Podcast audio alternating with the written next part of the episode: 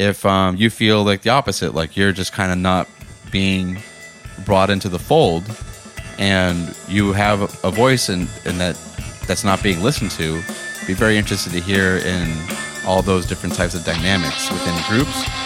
And then also, if you're a solo artist, like a singer that writes your own music and like in the fashion of Adele or Mar- Mariah Carey or Whitney Houston, where you know you're writing songs uh, without much um, in terms of like instrumentation behind it.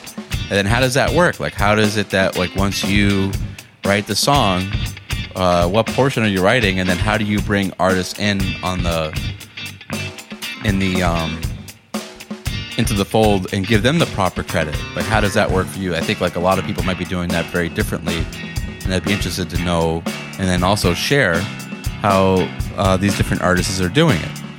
Um, but yeah, that's pretty much all I got for this week's episode. It's it's a more it's a more um, concise and short one than I've done in the in the more recent episodes. But uh, this is something that's been really on my mind lately, and I wanted to share it with you guys and see what you guys think. Well, anyways, that's uh that's it for this week. Next week, probably be talking a little bit more about music and things that are also going on in the music industry. If you have any topics you'd like me to cover, let me know at the uh, this would be the Drake Martinez podcast. And thank you guys for tuning in. This is Drake signing out. See you guys next week.